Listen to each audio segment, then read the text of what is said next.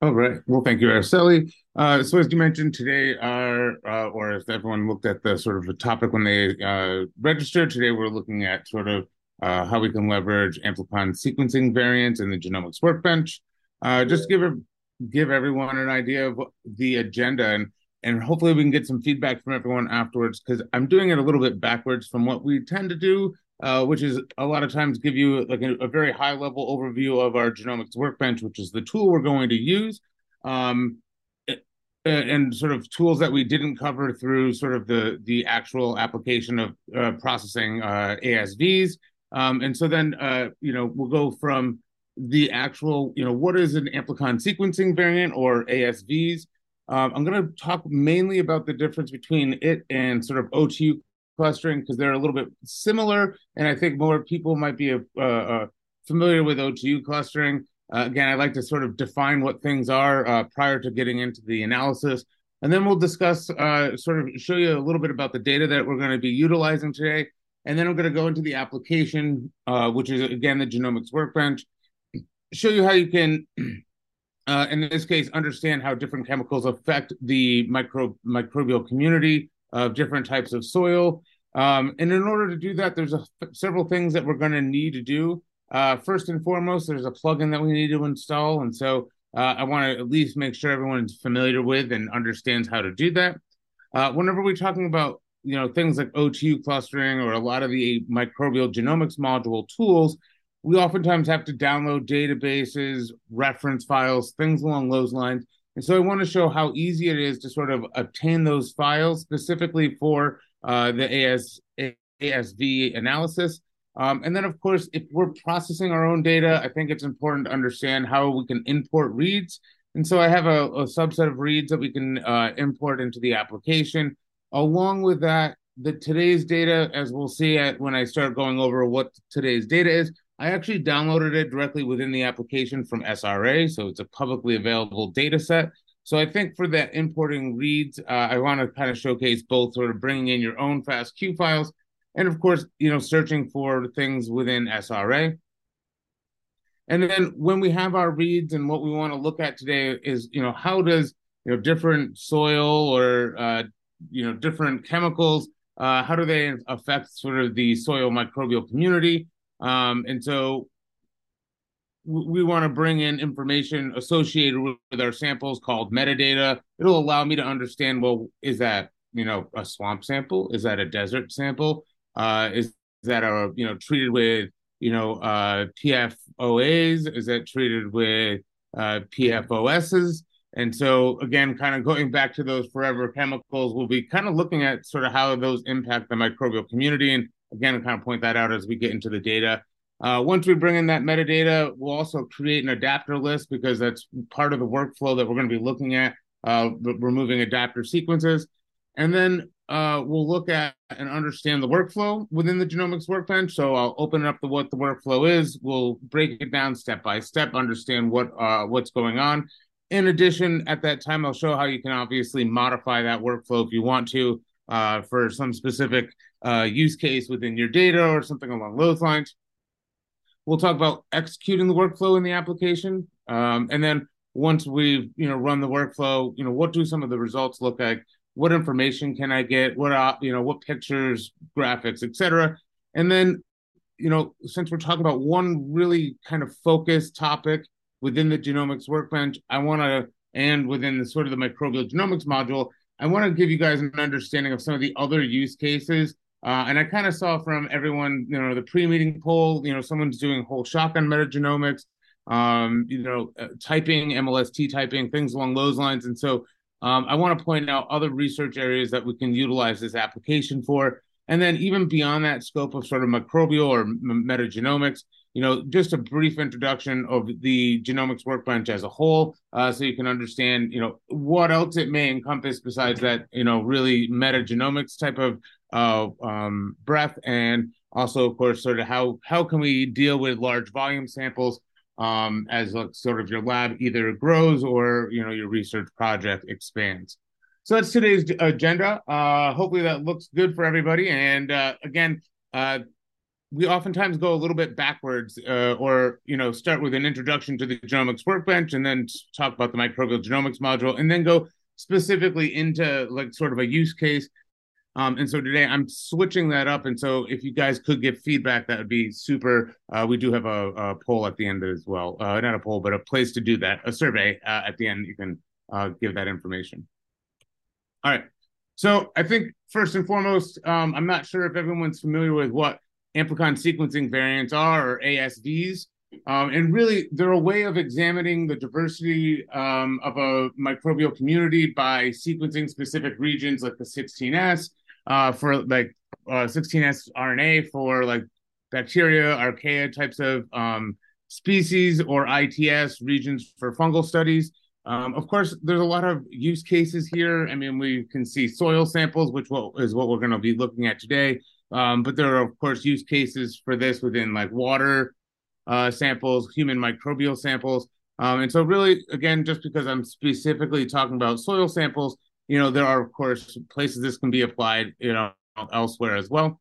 Um, and when we talk about amplicon sequencing variants, one thing it does is that it improves the resolution and accuracy of microbial community characterization by addressing the following key points. And really, you know, it, improves, well, it kind of is, well, how does it improve? What does it improve it from? Um, and the next topic that we're going to be looking at is really, uh, you know, what's the difference between uh, ASVs and OTU clustering? Again, I think that's sort of something more people are familiar with and really this is a, uh, an improvement to that OTU clustering. And so that's what we're looking at. And first and foremost, we see, you know, uh, error corrections and, and uh, amplicon sequencing variant pipelines, you know, employ stringent quality control, uh, error, error correction technique to remove sequencing errors, chimeric sequences within the data, uh, other types of artifact.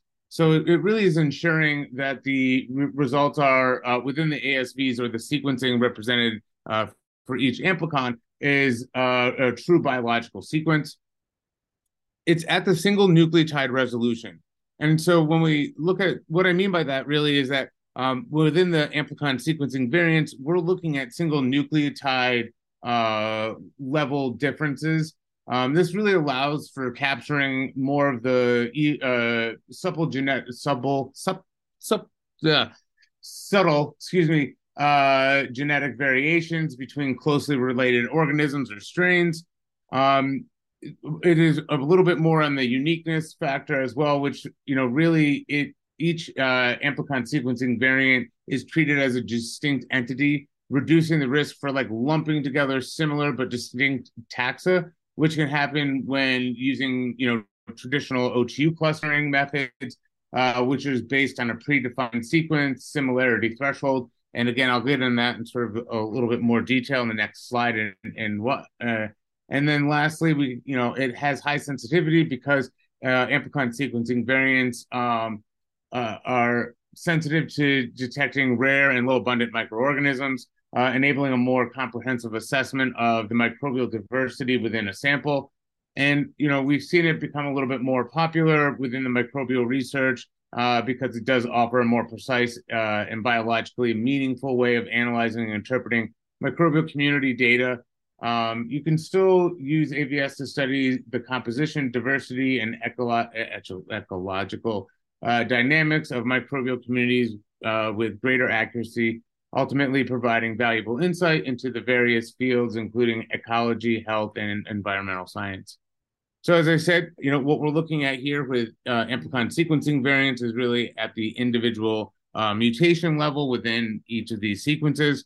Uh, and as I mentioned, uh, really want to kind of compare it to, you know, OTU clustering as, again, that's sort of a little bit more what people are familiar with. Um, and the major differences between amplicon sequencing variants and OTU clustering uh, are, you know, really five different sort of po- bullet points I want to kind of point out. Resolution, and definition. If we uh, amplicon sequencing variants uh, are defined at a higher resolution than OTUs, um, each one represents like a unique uh, sequence, and uh, they represent unique or error corrected sequencing sequences of specific 16S um, RNA or other gene markers, which correspond to an individual microbial strain or organism whereas like OTU clusters are sequences that are defined based on a predefined sequence similarity, like something like 97%. So everything, you know, lumped together needs to at least be 97% similar.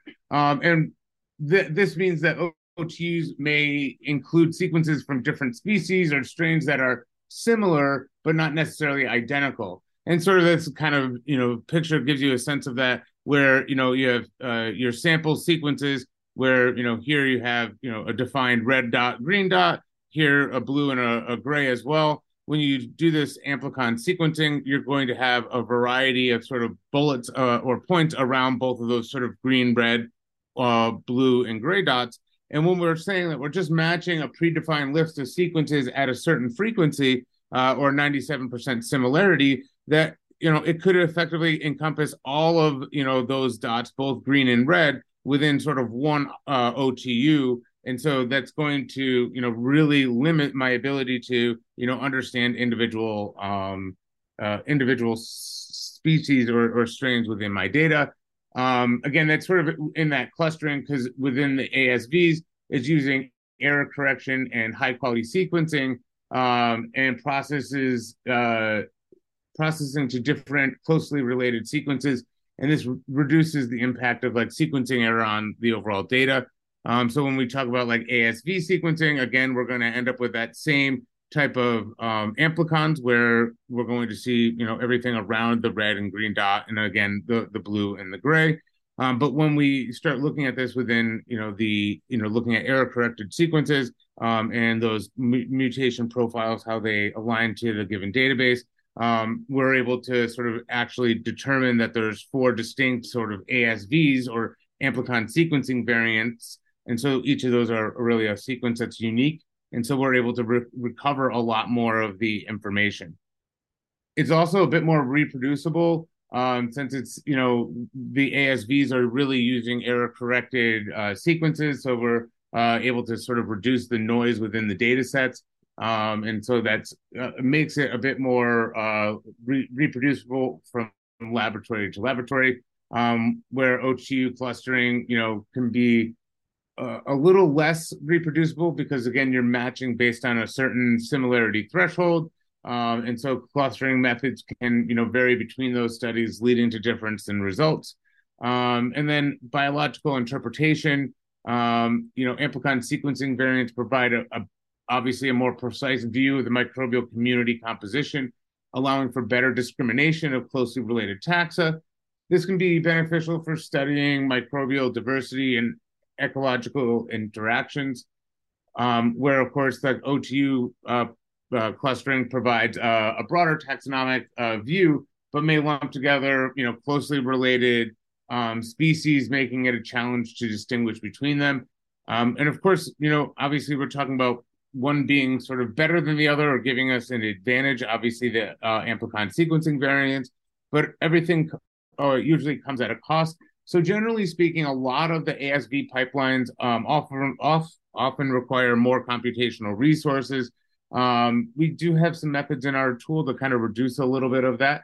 Um, but again, you know, there is sort of that burden of computational resource because we're matching to larger databases than things like, you know, Unite or Greengenes, say that we would for, you know, uh, generally like OTU clustering. Um, but again, you know, with that less computational burden, you are also getting, you know, a lot less resolution. Um, so with any benefit, there is some level of cost that's going to be associated with it.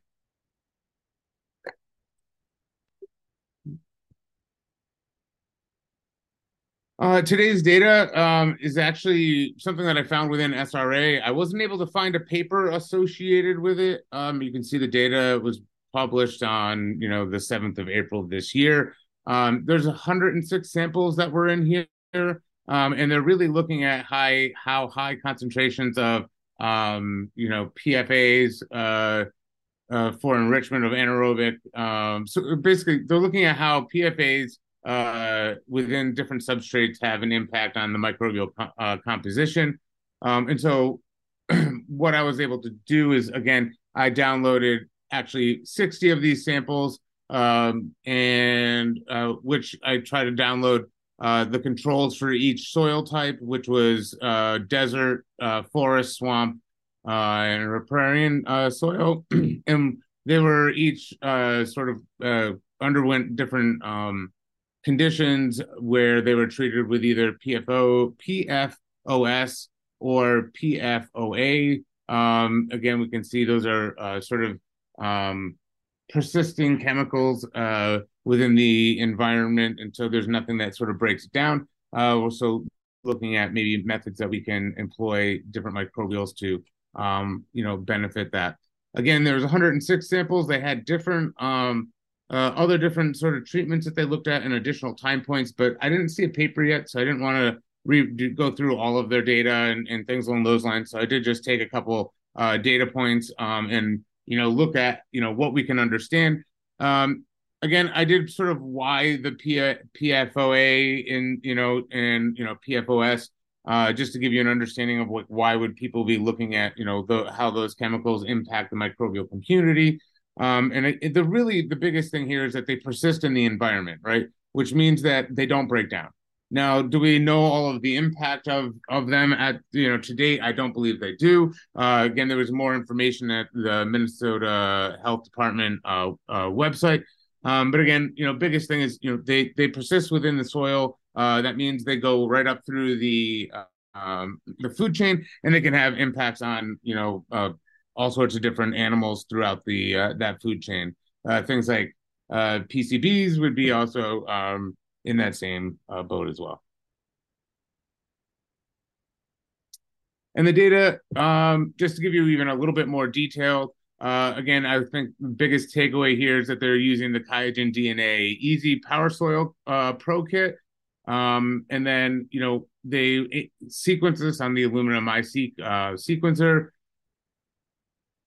this data, you know, came from uh, the Arizona uh, State university core facility. Um, and then the primers that they use with the 515 forward, 806 reverse um, for the 16S rRNA V4 hypervariable gene region um, for the bacteria and archaea. Um, and then, you know, they did, in their case, they utilized, you know, uh, open source tools like QIIME and DADA2 for doing the data processing. Um, again, I wasn't able to find uh, a place where this was uh, like where there was a paper published uh, talking about any of the results. So uh, again, I did choose to sort of, um, you know, uh, only uh, a brief amount of the the data points uh, to go through today. So that's uh, my introduction to understanding what amplicon sequencing variants are. Again, the main difference between uh, ASVs and OTU clustering, and again, I, I think it's just because they're most comparable. Um, and then again, just an understanding of what we're looking at today. Uh, again, we're trying to understand uh, what's going on within four different sample types with two different sort of treatments, if you will. Um, and our goal is to understand well what's in the microbial community. What is the microbial community uh, of replicates? Where we can see things like you know in the AZ, which would have been uh, the desert, uh, you know, soil, you know, what is the microbial composition when treated with PFOAs or PFOSs, and you know how similar or different are they, along with you know a control um, sample um, where we can get an understanding of what's going on across these samples. Uh, what is you know the microbial community? Um, how similar are those samples? You know, utilizing something like a, a PCOA plot, um, understanding you know are there you know samples that are you know very similar to one another uh, with regards to the their overall composition. And then of course you know are there like common are there microbes that are common across all the samples? Um, and so again maybe things like heat maps to be able to explore that type of information. Um, and so those are really you know what we generally want to know about these this type of data uh, when exploring sort of microbial communities uh, uh, you know using amplicon sequencing variants so now, now that we know what we want to get out of today, um, it's important to understand how we can do that, right? Um, and so, in order to analyze those amplicon sequencing variants within the workbench, we need to install a plugin. And so, before we get into you know uh, installing the plugin, uh, I'm going to jump into my application Um, and so give you a very brief introduction to, you know, what the workbench looks like. Um, and then we will get into, you know, how we download those plugins and modify the workbench. So as we get going here, again, I'd just like to point out a few things in case anyone's going to go and utilize this uh, tool on their own, um, is that when we look at the genomics workbench, I always will point out like this import function. I will be using this import when we talk about metadata or importing reads. It's always important how to get data out of this workbench. Like I want to bring this into some R package to do some, you know, statistical tool that you don't have, right? And so I want to get data out of the application. How do we do that? And so that's through that export function in the top toolbar. Now, the one right next to it is grayed out because I have nothing open, but this is graphics. So if we want a picture, say for our poster publication, we generally will use this graphics for the export function of pictures within the application. So we had our import, export, and graphics, really kind of, I would say, key functions in the uh, top toolbar. Now, below that top toolbar up left is our navigation area. And really, this is just where we're storing data. If it looks kind of familiar with anyone, it's just like a folder, and then you have folders within it. I mean, it kind of looks like any sort of folder structure that you would have seen on either Windows or Mac, even Linux for that matter. And again, it gives us just ways of organizing our data so that way we can find projects or maybe databases uh, a little bit more effectively. Now, below the, the navigation area is the toolbox. And within the toolbox, there's a couple things I always like to point out. There are template workflows. So a lot of times, different plugins or um, well, yeah, mostly diff- different plugins will bring in uh, workflows that are going to be available. Um, things for you know basic workflows are always in the application, uh, but we do have specific tools for you know analyzing uh, human mouse rat mm, you know kind of mm, hereditary or somatic types of um, samples Again, we'll get into more detail of all of the different applications that the Workbench can support. But my key uh, takeaway here is that there's going to be two different areas that we're going to look at. One being template workflows, where again, we have these pre built workflows. We'll get into understanding a little bit more what we are going to be looking at um, in that sense of workflows in just a moment. And below the, the workflows is going to be our uh, toolbox. And so when we talk about workflows, um, they're going to be comprised of many different individual tools. And so below the uh, workflows, we just have our toolbox. And these are effectively all the individual applications, if you will, uh, that could be utilized into, or, in order to build a pipeline or a workflow. So all the applications that you can do within the workbench are found down here. And then the last sort of key area I always like to point out just before uh, we get into bringing in those plugins is really just you know this upper right hand corner. Uh, a couple things over here that are great to know. Uh, one is going to be this plugins. We're going to use it in just one moment. Two is this download references. I would say you know if you're doing anything for human mouse rat or uh, a variety of other types of applications, that reference download can be you know quite functional. Um, if we're talking about databases, we are going to get into how we're, you know, how we can easily download some of the different databases within the application. Um, and then directly next to that references, there is a download function. This is going to be like downloading reads at SRA, downloading sequences at NCBI, uh, downloading protein sequences for that matter. Um, and so that's really like downloading different sequences, as I had mentioned. And then the last two over here, one is a workflow manager, so we can build, uh, modify, uh, or install workflows from a file.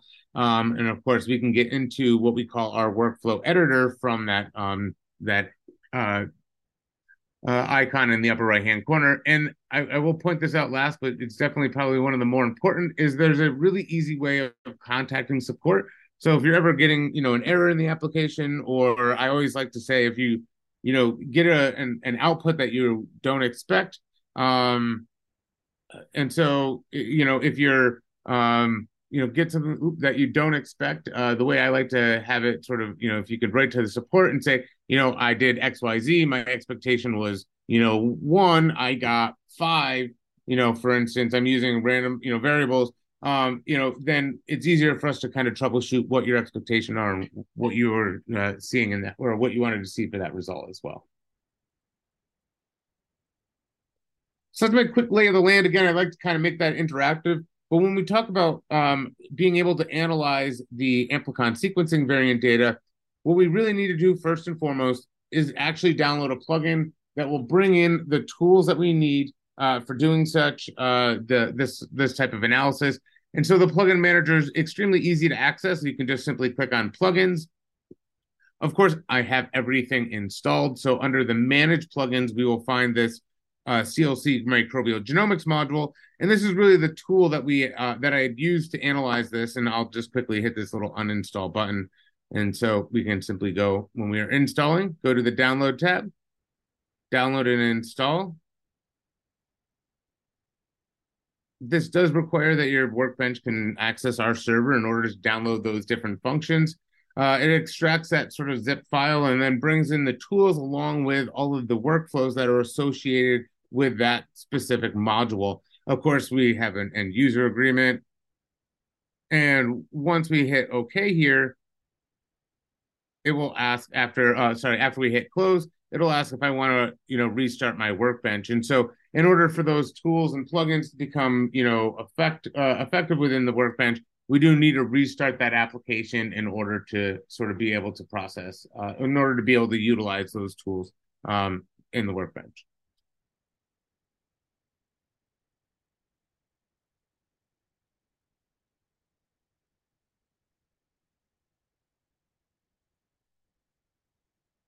and so of course the workbench just starting up again and when doing so i'll point out that you know we would now end up with specific tools as as, as i had mentioned but also um, workflows. I'll point out the workflows first just to give you a sense of what's coming in in that space.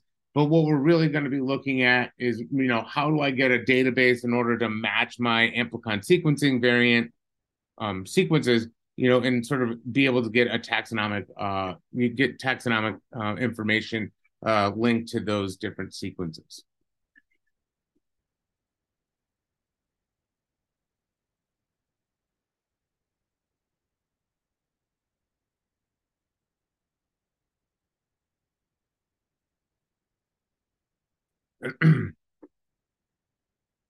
Perfect. And so now that the workbench is restarted, what if you had never installed any plugins?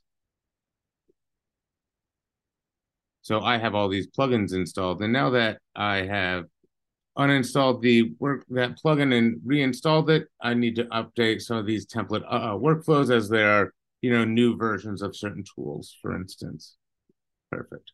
All right. So when we bring in that plugin, we will now find within the template workflows a group of tools called microbial workflows. And if we expand this, just to give you a sense, you're going to get understandings for like taxonomic analysis, amplicon based. And if we're looking at what we're talking about today, which is detect amplicon sequencing variants and assign taxono- taxonomy, this is going to be the, the tool that I'm going to be utilizing for processing this data.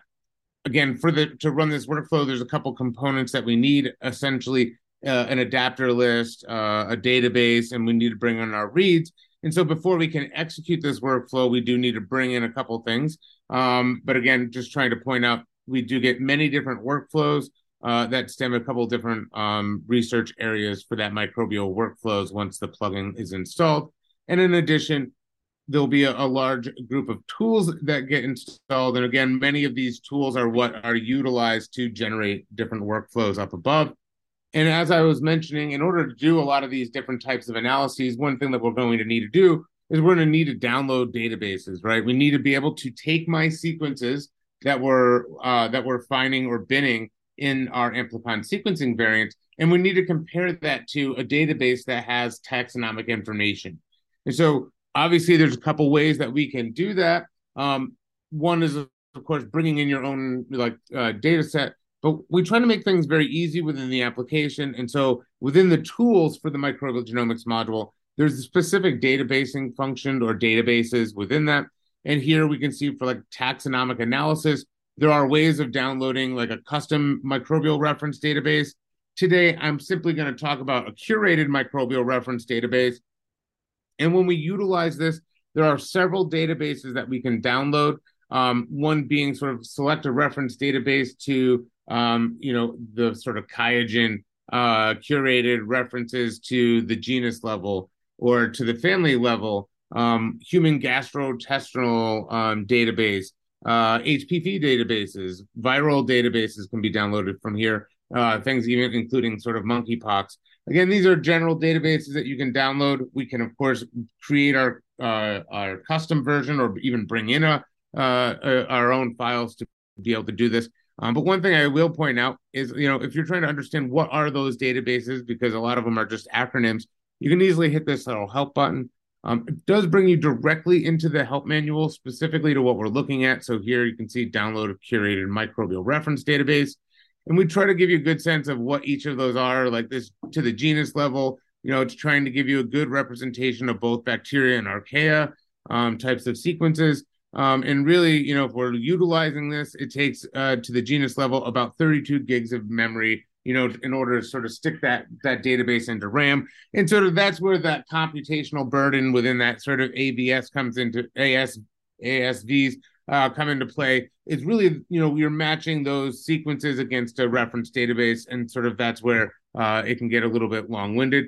Um, and so some of the to the genus level will need, you know, 30, 32 gigs of RAM I was really utilizing this one sort of to the f- family level, uh, which generally you know requires roughly about 16 gigs of RAM. And as I had mentioned, that H uh, that UHGG was the human uh, unified human gastrointestinal genomes, and so you can get a really good sense of you know what they are. Of course, you know papers if they're available, um, and of course, you know, you can see here for like database coming from like RefSeq, et cetera. So we do try to give you an understanding of where they're coming from. And really these curated databases are just trying to make it a bit easier than, you know, coming up with, you know, uh, a specific uh, database.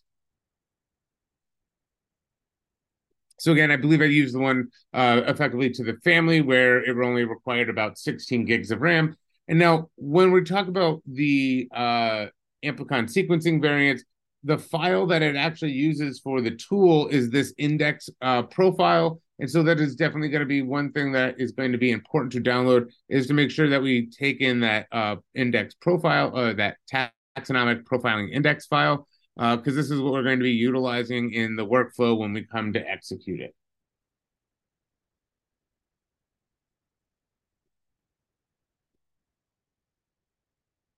So at this point in time, we were able to, you know, we uh, downloaded our plugin, right? We utilized that plugin within the database's tools to be able to download a curated database. Again, I mentioned I went to the family level to require only about 16 gigs of RAM. Um, and then, you know, the other components that we need to be able to, you know, bring in in order to, you know, run this workflow is going to be uh, the reads themselves. And we Mm-hmm. to make import as easy as possible. As I mentioned earlier, there's an import function, and when we click on it, we do break it down in you know by vendor, if you will, like Illumina, uh, Oxford Nanopore, FastQ files, Ion Torrent, etc. And so in this case, we were talking about Illumina data, so we would just simply click on Illumina. Um, and at this point in time, we can either point to a folder or individual files. Uh, if we utilize files, then we would actually dive into a, a given folder where we can select the specified um, FASTQ files to bring in. And of course, in this case, we are dealing with a paired data set, as I had mentioned in the overview of the data. Uh, and so we're going to have an R1 and R2 for each sample, and we can simply highlight those files. It's always important to just verify under general options, again, that paired is checked because I do have a paired data set. And in this case, I'm not going to be utilizing any of the other additional um, functions. Everything that's set as default is uh, adequate for bringing in this data. And of course, I'm a big fan of saving into separate folders. Again, it just kind of gives us a little bit of a better organization. And so here I can just say that we're going to um,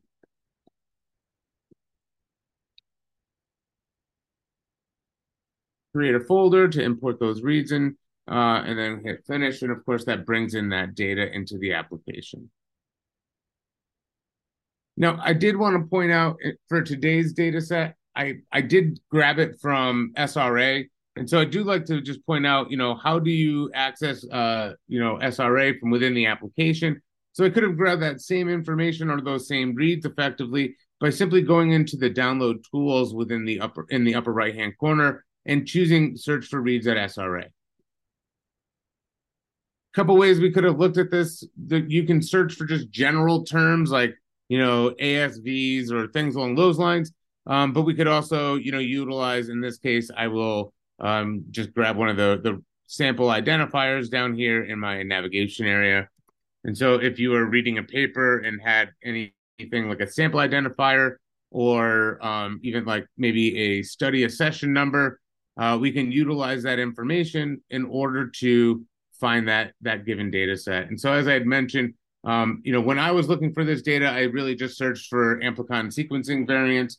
Uh, was sort of my search term of what I was looking for. Uh, and again, I was kind of looking for something that provided, uh, you know, different groups that we would be able to compare. In this case, like different soil samples, et cetera. Now, uh, what we can see, for instance, when we do that search, uh, now I can see I have all those uh, the sequences available for that whole study.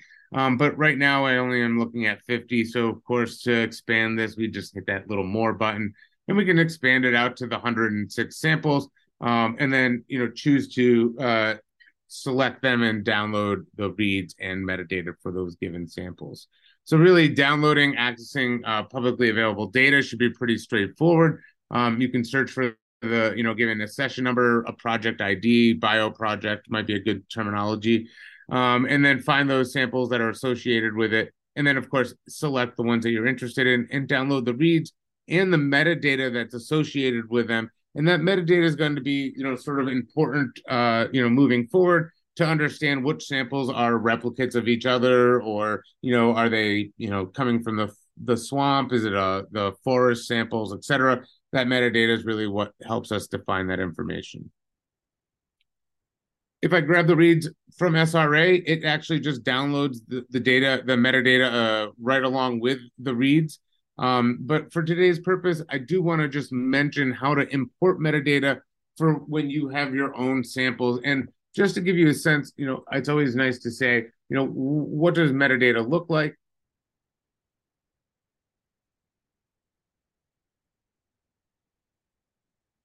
and just uh, you generally it's going to be an Excel file that gives us information about our sequences. Um, and in this case, the key column here being like sort of this first one where I have the sample identifier, but you can see information about like replicate, um, what, where is, um, uh, isolation source so I can see if it's desert soil, forest soil, swamp soil. And so it gives us all of that information about those different samples. And we're going to be able to leverage this information in order to look for, you know, what's different between things or um, in order to generate uh, different uh, objects within um, the, uh, the workbench itself. So we want to be able to link this file and all of this information with what's in our um, with what's in our um, uh, the reads that we just downloaded or imported into our application. And again, it's a simple import tool where we click on import, and instead of one of the reads, we're actually just bringing in metadata, right? And we can see it looks like a table that we're bringing in, and we will simply browse that Excel file that I just opened.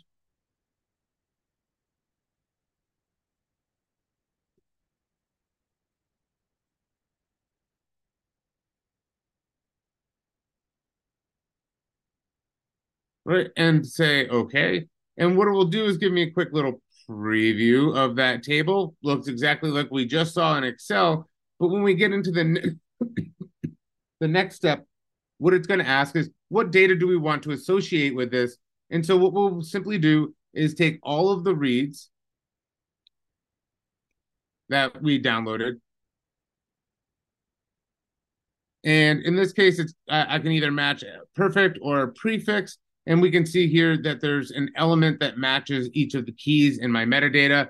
And we would simply import the metadata as such. And again, what it's doing is effectively within the, each of these samples or reads, now within the element information will uh, contain, you know, uh, you know, what run accession does this come from? You know, what uh, site uh, isolation source is it? Um, you know, what's the replicate identifier. And so all of this information that we just uh, brought in from that Excel file is going to be married to each of the different uh, samples that we have over here. Um, the last component in order to execute this workflow um, is really to bring in an adapter list. So as I had mentioned, there were certain adapters that were used. I think it was the 505F and the 806 uh, R. And so we want to generate or create this adapter list in order to be able to trim off that information. And so in order to do that, we would actually just create a new, and this is just called a trim adapter list. And what we can do here is click on the add row um, and so what we would want to do is uh, give it give it the uh, name here. So at 505F. Um, and I just have the sequence uh, on another screen that I'm copying from. So you would just copy and paste what your um, sequence is. And then what part of the sequence is this? This is on the uh, forward. Uh, so we want to say that we're going to remove the adapter and the preceding five prime sequence from it. Um, and then we can say finish, for instance, and add our second adapter, which is going to be that 806R.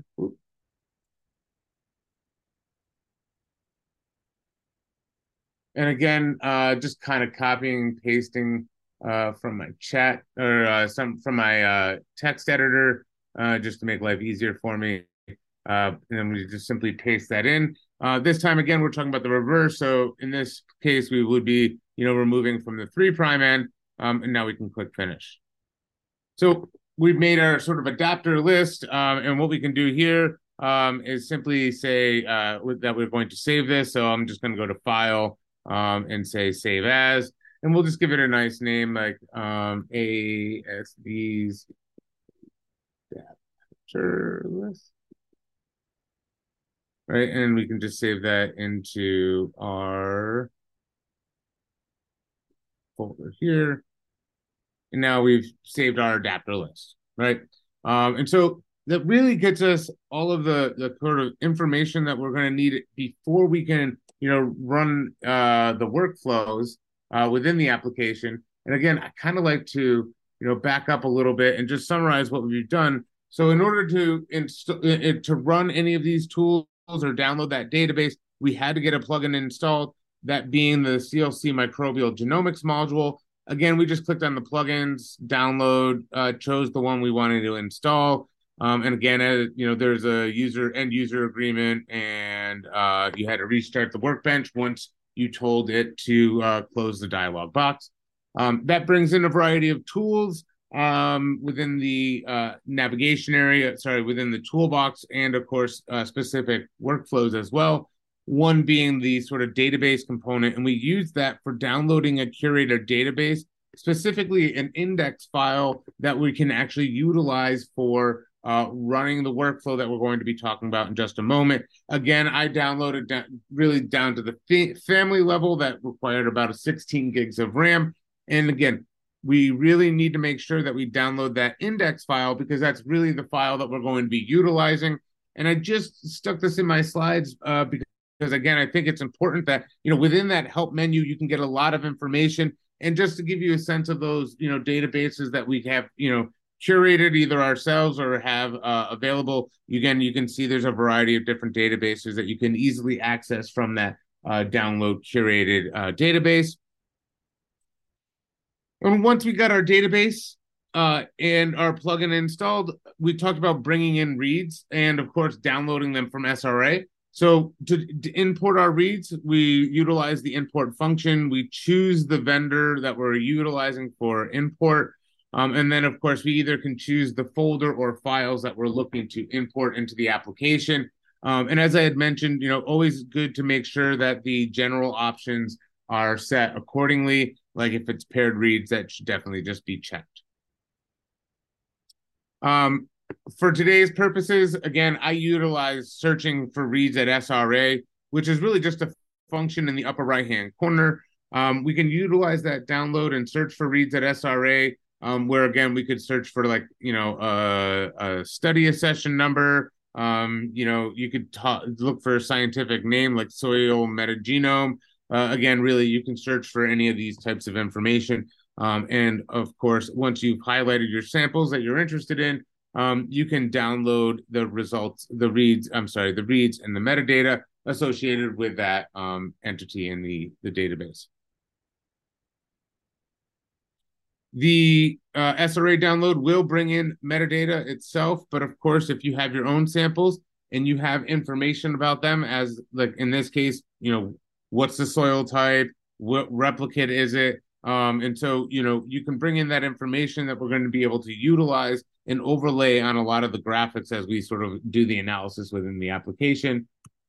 Um, and we did the brought this in, in again through the import function, specifically importing metadata. Um, we're utilizing an Excel spreadsheet that the key column here is really the run accession number, and that should be exactly what's over here uh, or similar to what's over here in the navigation area.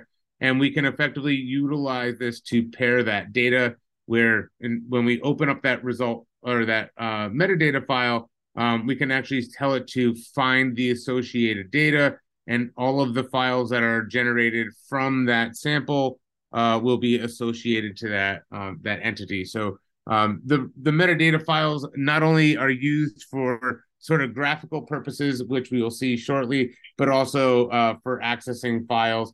Again, if you can imagine having 60 or 70 samples, um, it might be quick, uh, easier to go. I want all soils, uh, all forest soil samples, uh, and sort of utilize the metadata and sort by a specific or sort filter by a specific column and you can find all of those specific samples pretty quickly.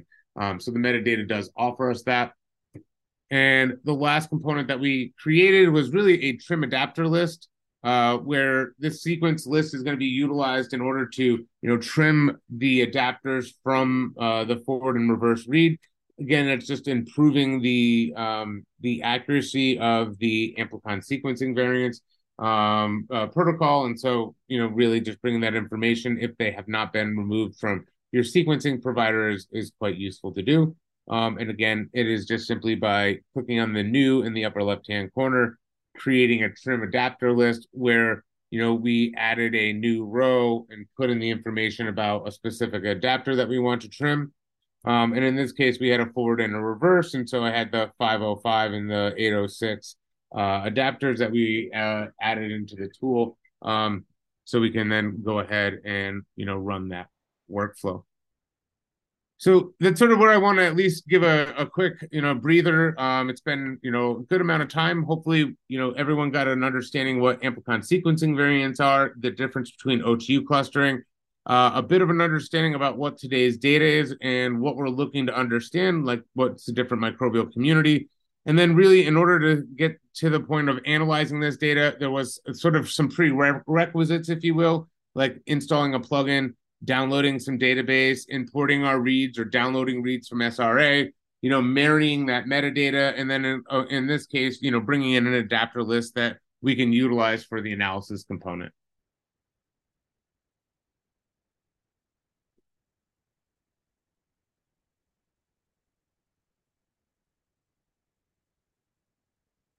Okay.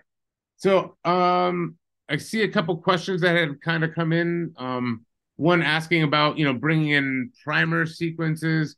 Um so again, I think that um there are ways of bringing in primer sequences, but again, I'm not sure if you really mean adapter sequences like I'm referring to. Uh, but if you're talking about specific primer sequences, um, I mean, generally, uh, they would be uh, brought in through just import, uh, and you can see import primer pairs. Um, and so there's a way of bringing that sort of information in uh, where it, there's a sort of generic file format uh, for primer pairs. This is oftentimes more utilized, I would say, when I'm mapping reads to a reference and I have uh, amplicon sequences that I want, you know, and I want to mask those primer regions so that way they don't get utilized for sort of uh, variant calling. Um, generally, when we talk about you know what we're looking at here um, is, is, really sort of sequencing a specific region, um, and so there's one adapter that's being used in order, and so I, am just not sure if um, you know depending on where the you know primer if it's primer then adapter sequence, uh, we can effectively remove or find the adapter and say everything, you know, five towards the five prime is removed. Um, and so the primer would automatically get removed because it's five, it's in the five prime direction to uh, the adapter sequence. Um, so really, the lay of the sequence might be important for me to know how to um, answer that question in greater detail. Um, so the kind of more of a use case of you know what you're you need it for, um, or or sort of that the application um, that you're utilizing it for um, could potentially be uh, needed in to answer that in greater detail. Thanks, Sean. Um, so another question that came up is, can you import a bed file within the Workbench? So another question that came up is, can you import um, a primer bed file? Um, well, um, so I mean, for a a um, sequence list or a adapter list, uh, you can import um, a file to to be utilized as this. Um, again, let me see if we can go under the help. Um, mm, uh, I can find the exact link, uh, but you can bring in like a list to create this uh, adapter. So again, it could it would be possible to bring in a list of sort of primers and create that as your sort of adapter sequence but again, I would want to know more about the layout of the sequence because oftentimes it would be primer and then an adapter inside of that primer, and then you know, uh, and so it might just get removed through uh, adapter trimming. So it could just be the way of the sequence might give us a better understanding of what might be the best way of of sort of approaching re- removing that primer sequence.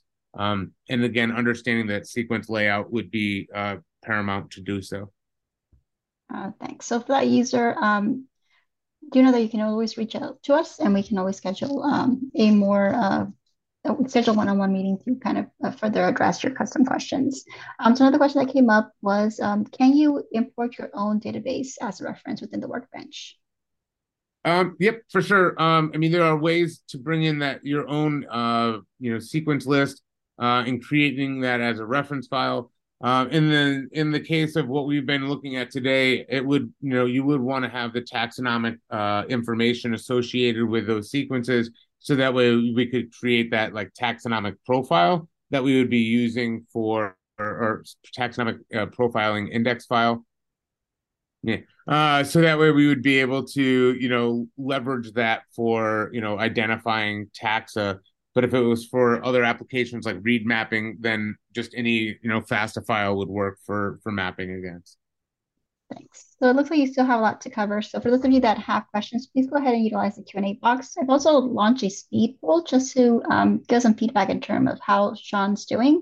So it looks like, uh, Sean, you're doing pretty good, just maybe a little bit slower for some of them, but in terms of space, pace, um, your pace is fine. Um, and so we'll have another Q&A session um, uh, towards the end of today's session. So again, if you guys have any questions, please continue to uh, put them in through the Q&A box. Back to you, Sean. Perfect.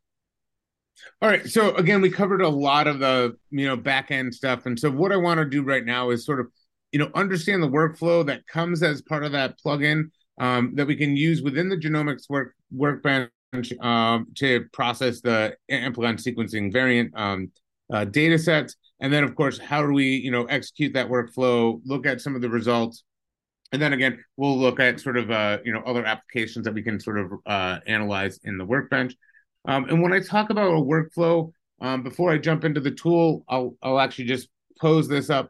Um, and so what we're looking at here is a multiple step process um, where we're going to analyze your data and in this case, there's a couple things I like to point out. There's this iterate function. And so what this is really doing is building a loop within my workflow. So if I have 60 samples, for instance, all 60 of them will go through this top component, which is trim my reads, detect amplicon sequencing variants, right? And then it will do all 60 of those. And once it's finished those 60, we'll then move on to the next step. So the collecting and distributing, this will collect those 60 results and wait for all of them to finish. And once it does, it can then move on to the next step, like merging the abundance tables and then assigning taxonomic information. Right? And so the first thing I'm pointing out that I think are pretty interesting in these workflows is really this iterate function in collect, which allows us to build loops um, within the application.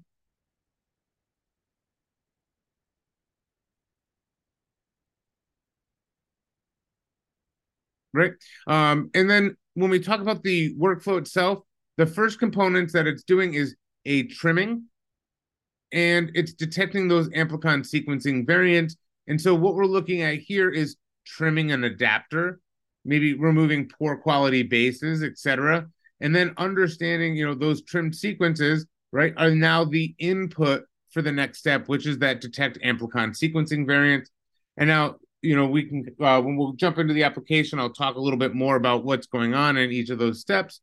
Um, and so the other thing I will point out before we get into the tool is really all of these blue boxes here are outputs for the tool.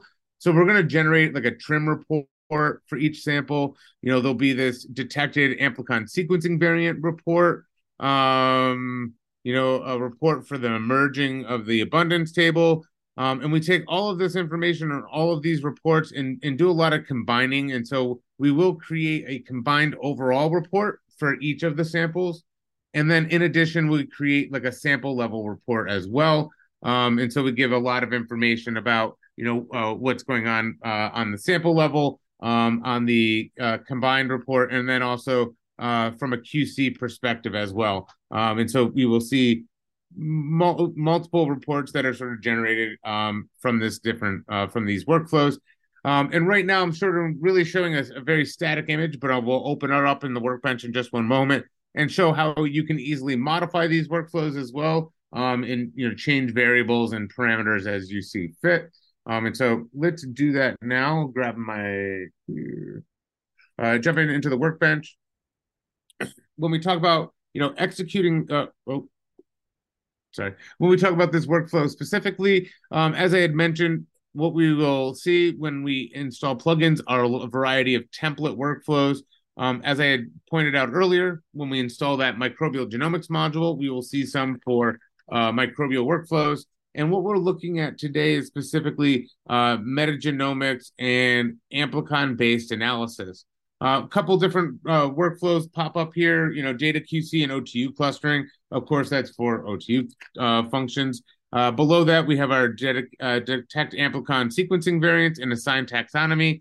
And that's really the workflow that we just saw. And I can open that view by simply right clicking on it and saying open a copy of it right? I kind of did that a little, little quick, but I'll do that again.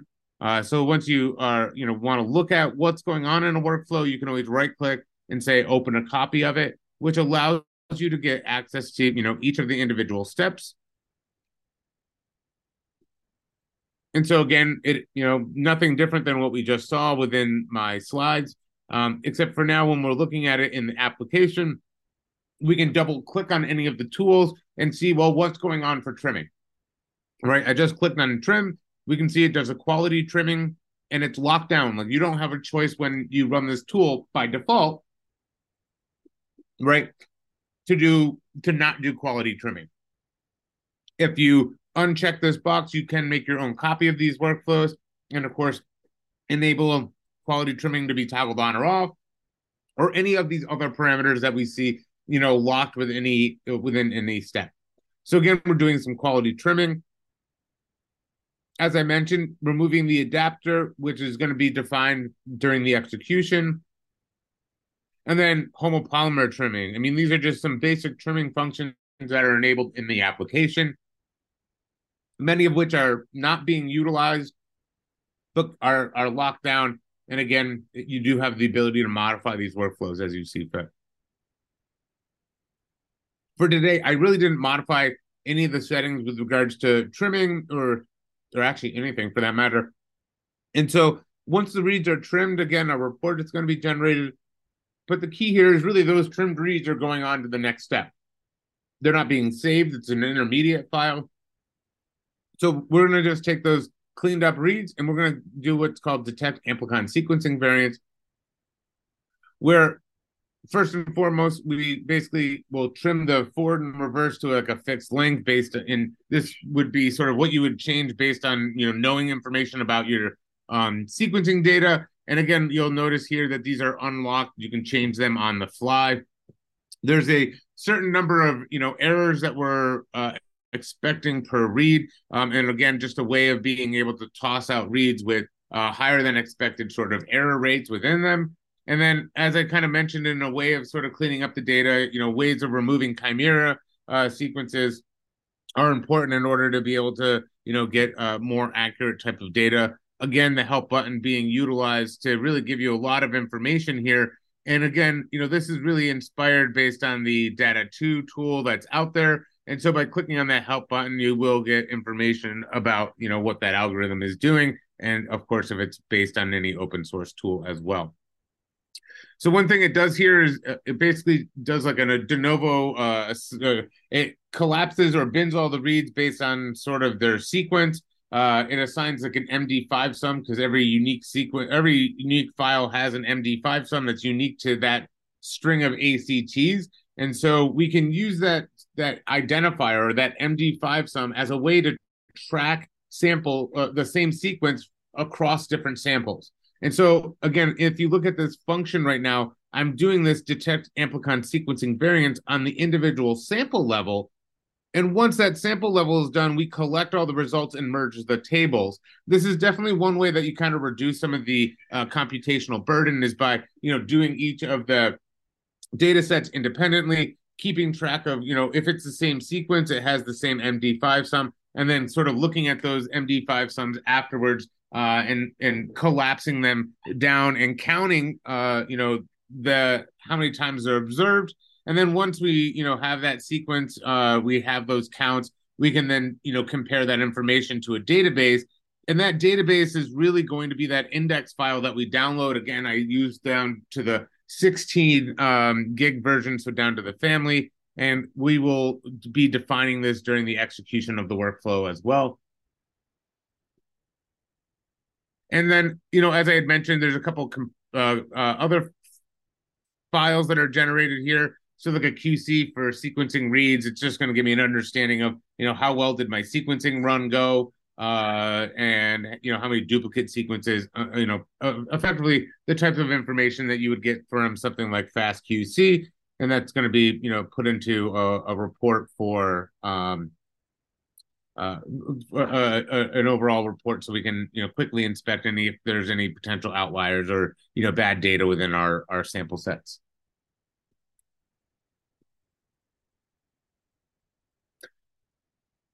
So that's what the workflow is doing. Um, I know it seems like a lot, and you're going to be like, "Oh, well, okay, that's a lot of different steps." But you know, from an execution point of view, right? If I'm going to just process a data set the first time, you know, I'm not going to worry about maybe changing some of those parameters.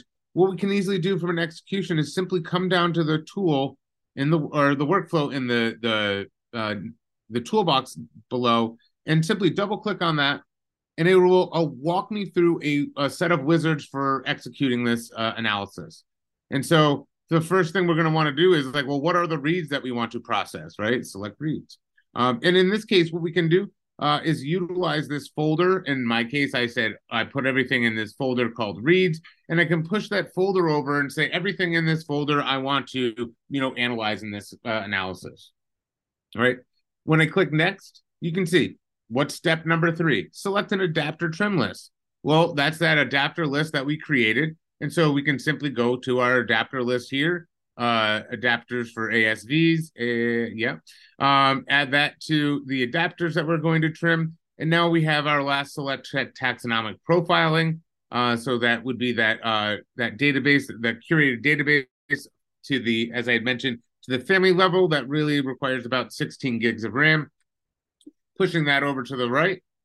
And now all it's going to ask is like, well, how do we want to configure batching? And it's that's really how does that iterate function work? Right? If everything's laid out where I just select, you know, each file is one sample, oftentimes this or the using the organization of the data will work. And that's actually what I'm going to use in this case, where we can now see that I have a unit and each unit contains one set of reads. And so it's now selected, you know, I've selected all of 59 or 60 samples, and each sample is going to run through this pipeline, you know, as an independent entity, but it will be you know, in the combined steps, it will take the results from all 60 samples and combine them into one. And then now all we can see are the unlocked parameters. So the first read length, second read length, and remove chimeras were unlocked in the workflow. Everything else by default was locked down, right? And so I don't have options for changing those parameters by default, but I've already showed you how you can easily modify a workflow. Um, I didn't mention uh, you saving it, but I, I can circle back to that in, in a moment. Um, and so here, any of the unlocked parameters we can, you know, uh, change. And then, of course, last but not least, is how do we want to handle those results?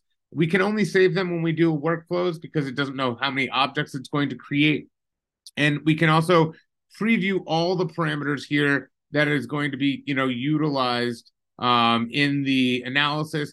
In addition, we can set sort of like minimum number of reads after trimming, and sort of these will be the thresholds in our reports uh, that will either get flagged as passing or failing, if you will.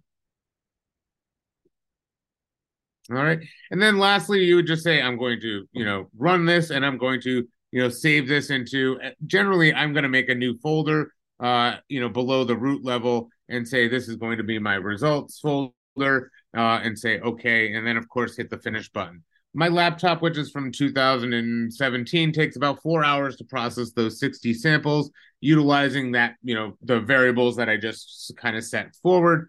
Um, and again, we don't really have time for that process to happen. So just like any good cooking show, I already have those results where again we will end up with a lot of these individual sample level results which I generally don't necessarily utilize. I kind of go all the way down to the end. First and foremost, I may want to look at like the combined QC report. And this is going to show me all 59. I think it, uh, one sample got thrown out. Uh, will show me all of my sample information and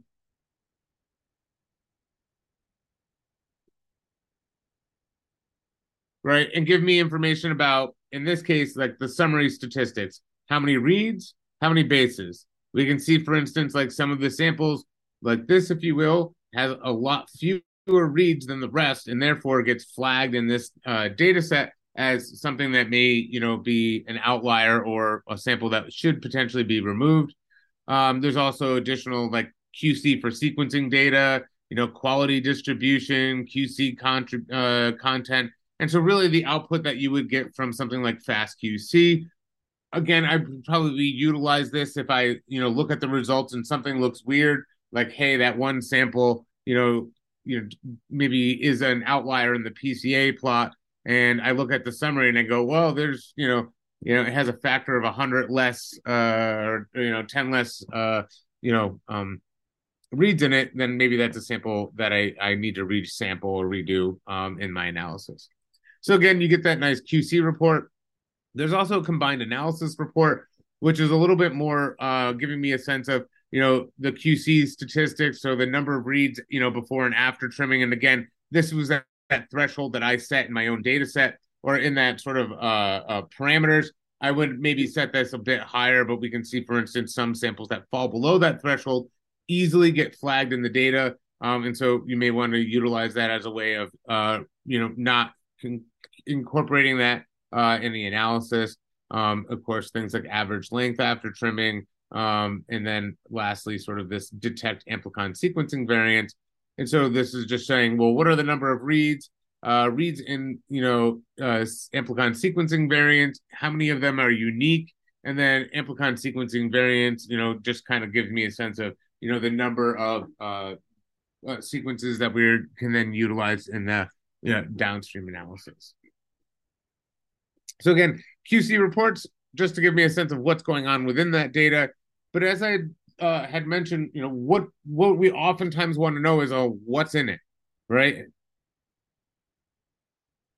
Um, and so we can easily understand that through our merged abundance table, um, where we get an understanding of each of the names. And so that name is that MD5 sum, as I mentioned, which represents a specific sequence, right, in this ACTG.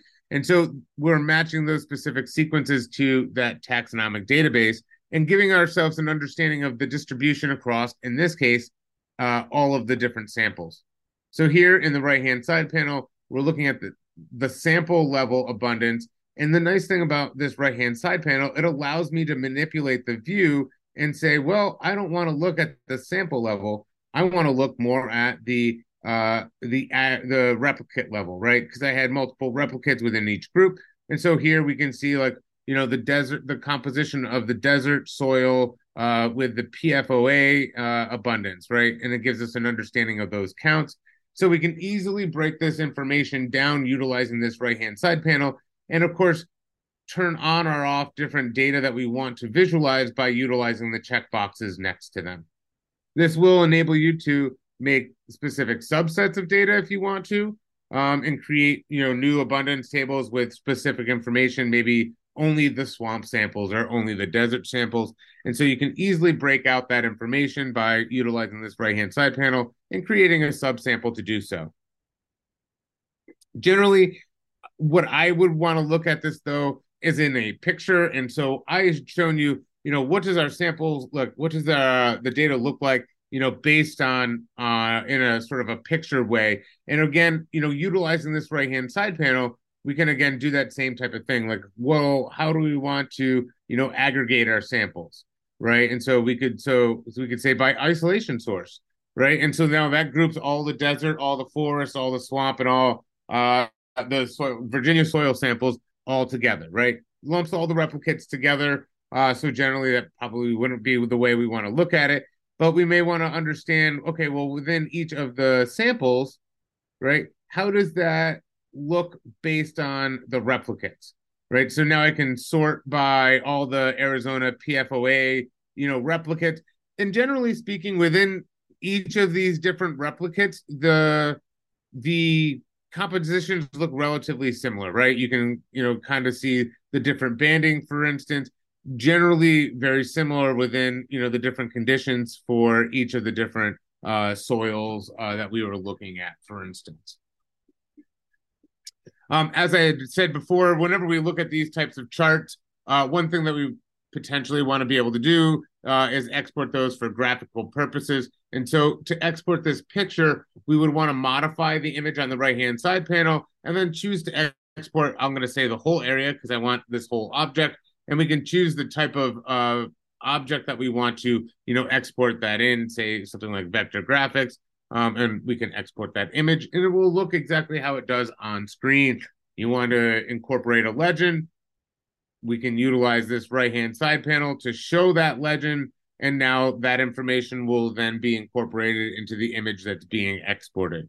Uh, so really to understand, well, who's here, uh, right? I would want to potentially utilize this abundance table uh, and get an understanding of you know what what is the diff the, the composition in uh, within my samples and to understand you know what's kind of uh, going on um, within each different soil sample as well.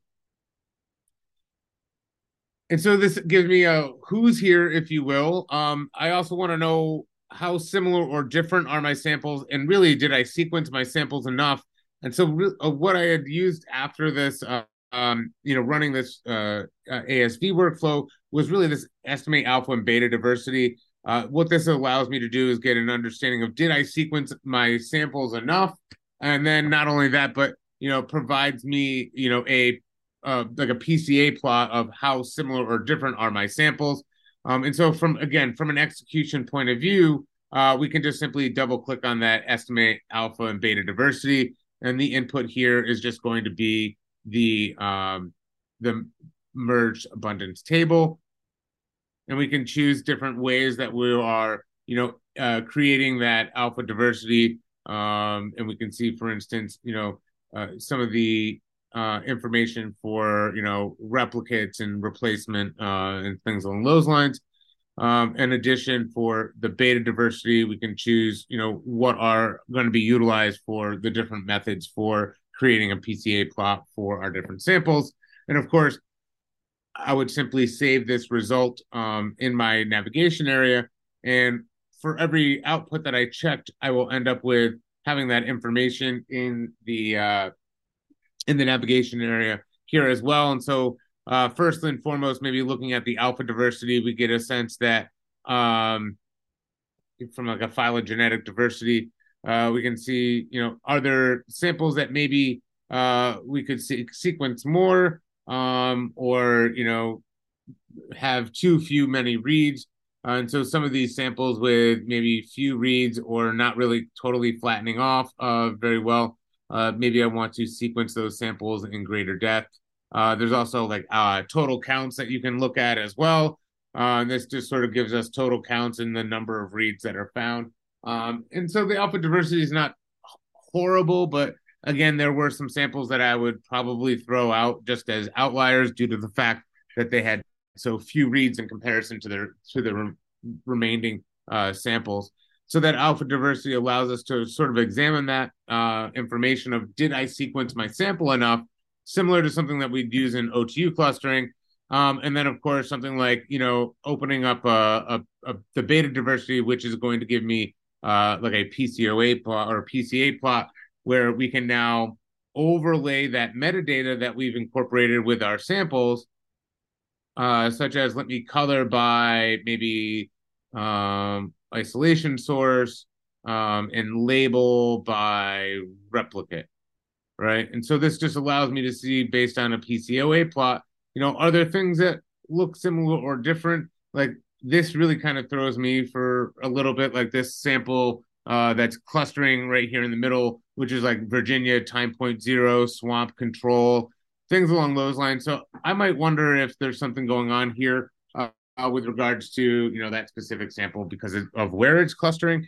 Uh, so this is allowing me to understand are there outliers within my data? Are there certain conditions that cluster together uh, whereas uh, they don't in other places? And so again, this would be a way of looking as as I mentioned for outliers within the data. Um, and again, I kind of question you know this sample as maybe potentially being mislabeled uh, maybe it was something I modified in the metadata or something that just got switched in the metadata when they uploaded it into SRA.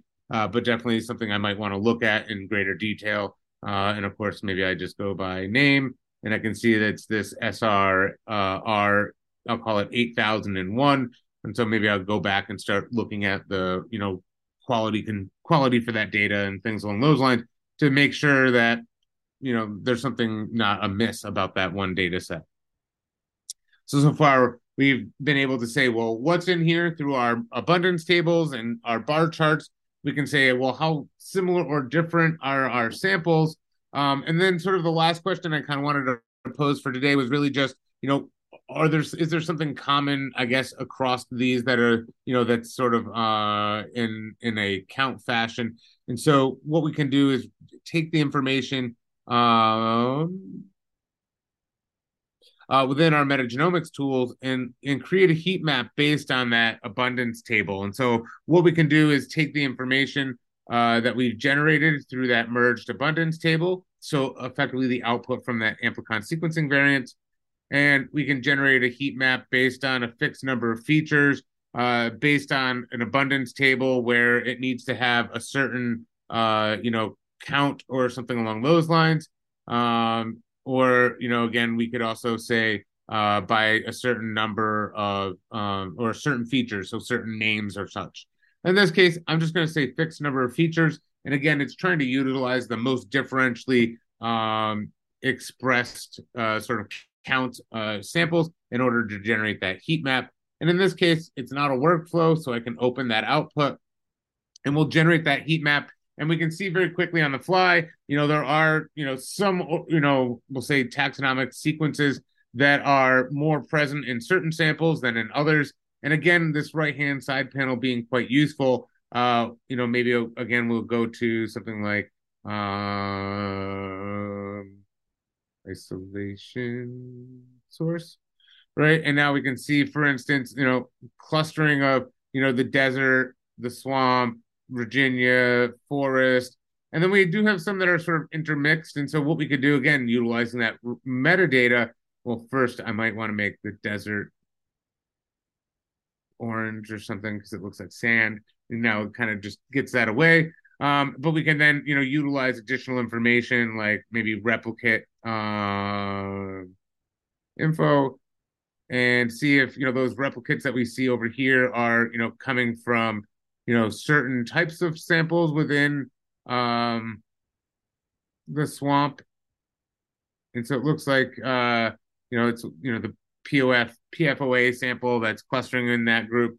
So again, we can utilize that metadata to uh, get that type of information uh, and be able to overlay that within our, our heat map and then export that type of information for, say, publication purposes.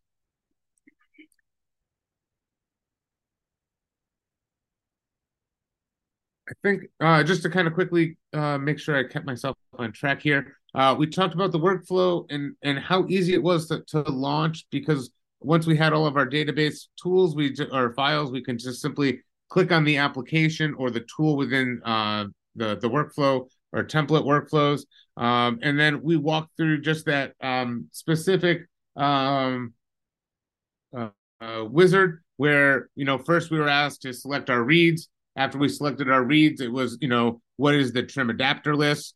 Uh, we specified the taxonomic database. We configured the batching in this case to just use the organization of the data which really just meant that every entity that was in there was its own, and it looks like that's how it's going to be processed. Where then we specified any of the parameters that were unlocked in the workflow, specifically within the detect amplicon sequencing variants. And then, of course, we would save those results because when things are running in a workflow, we won't be given the option to open uh, the results because it could be hundreds of files that could be opened. Uh, we can preview all the parameters from here and when I ran it, I did create a new folder called results and saved all of the results into that folder. Um, that folder had a very specific structure where it created a folder for each sample and put on any of the sort of uh, specific sample level information in those folders. And then everything at like the the um, experiment level, we'll call it, was at the root folder, like the analysis report that gave us an understanding of the quality uh, of sort of how the ana- analysis went, the QC report that told me the quality of the data, and then what we really cared about the merged abundance table um, and uh, you know generating some other downstream components.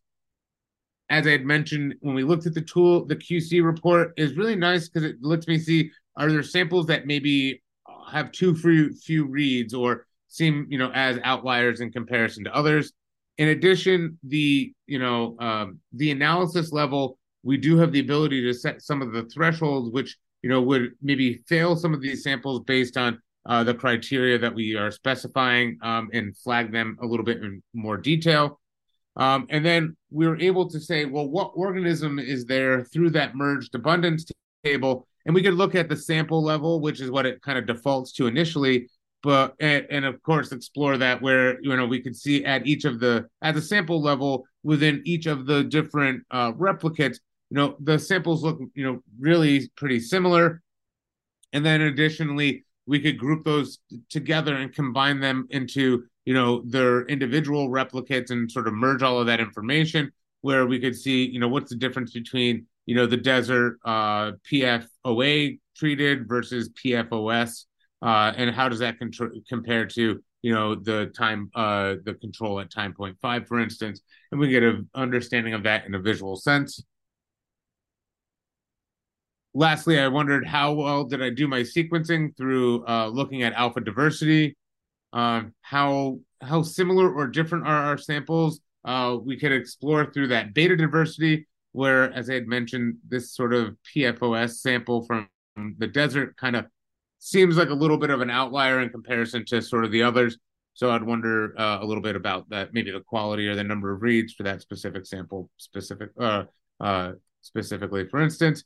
Uh, and then uh, we ran the alpha and beta diversity workflow. Uh, is how we got that that information for those um, the graphics that we just had created. And then lastly, we explored. You know, is there something that's you know this similar across all of these experiments uh, by utilizing a heat map uh, which is just done through creating a heat map within the abundance analysis tool where we specify our um, abundance table and can choose how that heat map is then generated so that's really understanding the workflow in sort of detail hopefully uh, not in too much detail but also uh, looking at sort of uh, some of the results. Uh, I just want to give a quick overview and then I'll take questions. Um, and so when we talk about the microbial genomics module, we really looked at one tiny facet. amplicon sequencing variants.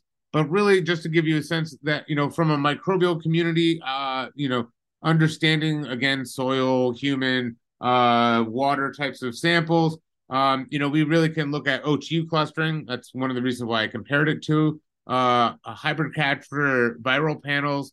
Uh, functional or whole shotgun metagenomics is also supported. Um, and for that functional um, profiling, there is like gene finding algorithms and ways of annotating those genes with you know best blast hits, PFAM domain information, and you'll see a lot of the same visualizations that we saw today with regards to uh, you know PCA plots, heat maps, Venn diagrams, which I didn't create today, but uh, should have, uh, but run ran out of time. Um, and then additionally, the microbial genomics module will also support more of the like sort of uh, pathogen outbreak where we're trying to classify, do taxonomic classification, uh, understand like what MLST scheme is it most associated with, whether that be whole genome or complete, or your seven housekeeping genes. Again, that's really more like outbreak tracing, looking for antimicrobial resistance. And the one thing here that I, I will point out is that we do have a really nice database that we've uh, we were able to curate through the permissions of like ARG-ANNOT and CARD, where we have like this integrated database where you have a lot of different um, sequences uh, that will encompass a lot more than what you would find from any one uh, AMR database. And then just to even take it one more, you know, level uh, up, you know, today we use the genomics workbench. I know, again, we talked about amplicon sequencing variants. Now we can understand, hey, we can do more microbial genomics analysis. But, you know, really within this tool, the goal is to make things easy to use so hopefully, you know, we saw through workflows today, through the fact that everything's uh, wizard driven, there were pipelines and workflows that were provided through different plugins, uh, easy to access help. Um, I didn't mention tutorials, but those are there as well. And we were able to create a bunch of different graphics pretty easily. And we can not only do this for that microbial stuff, but things like normal de novo assembly, single cell RNA-seq, traditional bulk RNA-seq, a whole host of different resequencing types of pla- uh, analyses, like variant calling, uh, classical sequence analysis, uh, histone, ChIP-seq. So, you know, again, you know, it goes a little bit higher than just microbial analysis that we can support. So, hopefully, with anything that you're doing research wise, the application would really be able to benefit you um, from that. You know, analyzing your data, creating, you know, publicly uh, publication ready graphics, uh, from like you know read mapping, you know bar charts with different um, composition of microbials, microbes, um, and then I'll end it with you know we can of course uh, within this application scale with you. You know if you have an on-site uh, server, we can utilize that, or uh, we do have functions for leveraging things like AWS. So those larger projects are easy to um, address within our our platform. Um, and then while I take questions, I like to leave a screenshot rather than just sort of a thank you and questions.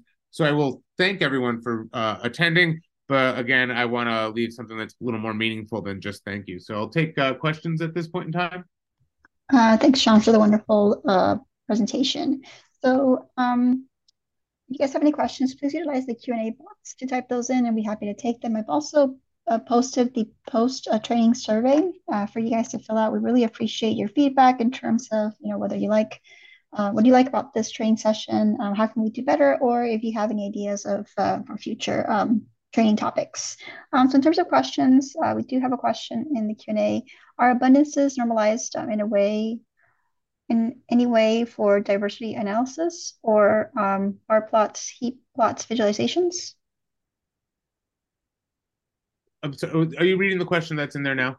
Yes, yes. Okay, all right. Because you broke up a little bit, and I'm like, hang on, is this a different question? Um.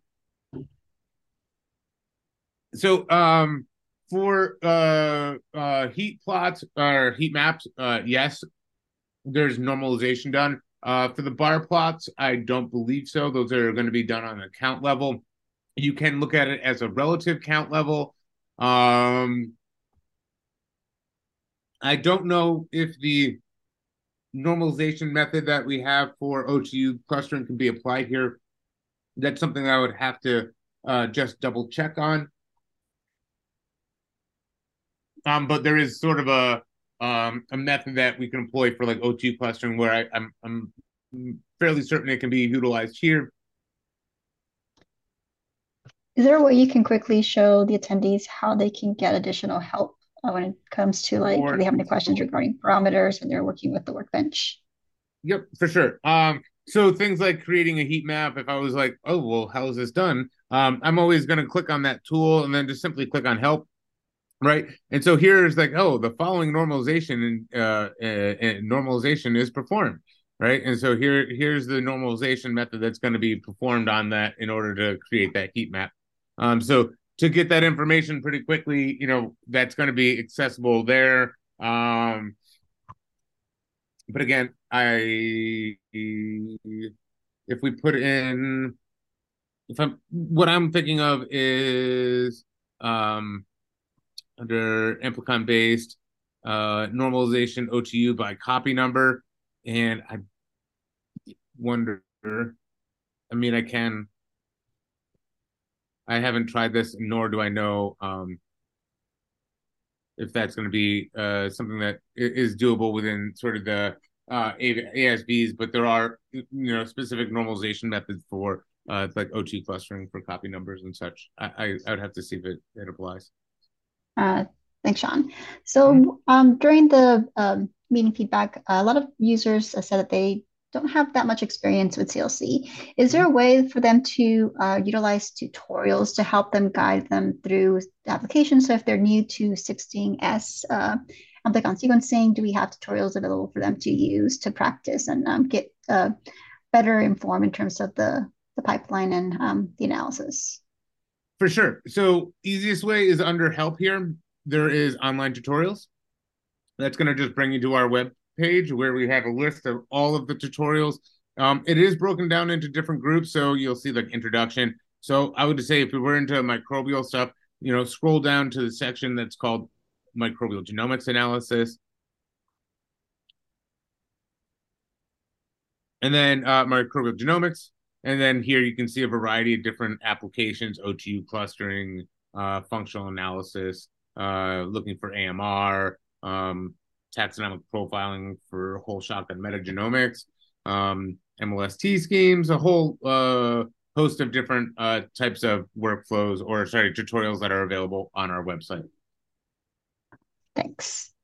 Um, so I'm just gonna we're gonna stay um, open just for a couple more seconds, just to let those um, attendees uh, type in their last questions. Again, just utilize, utilize the Q&A uh, box at the bottom of your screen to type those questions in.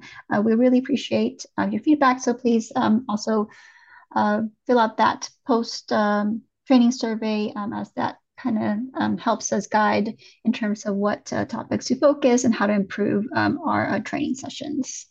so thank you again, Sean, for the wonderful presentation. Um, we really appreciate it. Of course.